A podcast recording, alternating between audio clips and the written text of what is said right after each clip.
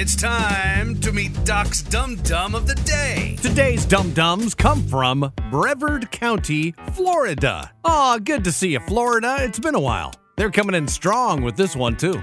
It goes without saying, an important part of successfully committing a crime is not attracting attention. Thankfully, for this part of the show, these two yahoos not only skipped that part, they did the total opposite. 31 year old Anthony Sosa and 36 year old Chad Dulett were arrested last Thursday for burglary. And how they got caught is hard to wrap your head around. They were busted because the truck they were driving didn't have a license plate. Nope, instead, it had a cardboard sign. That sign read stolen tag.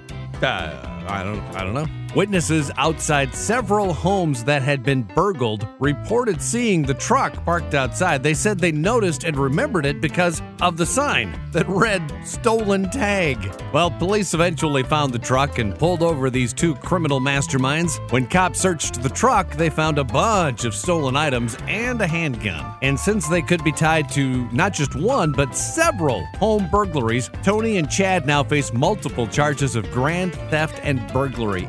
And this might be hard to believe, it's not the first time. They both have previous convictions for theft on their records.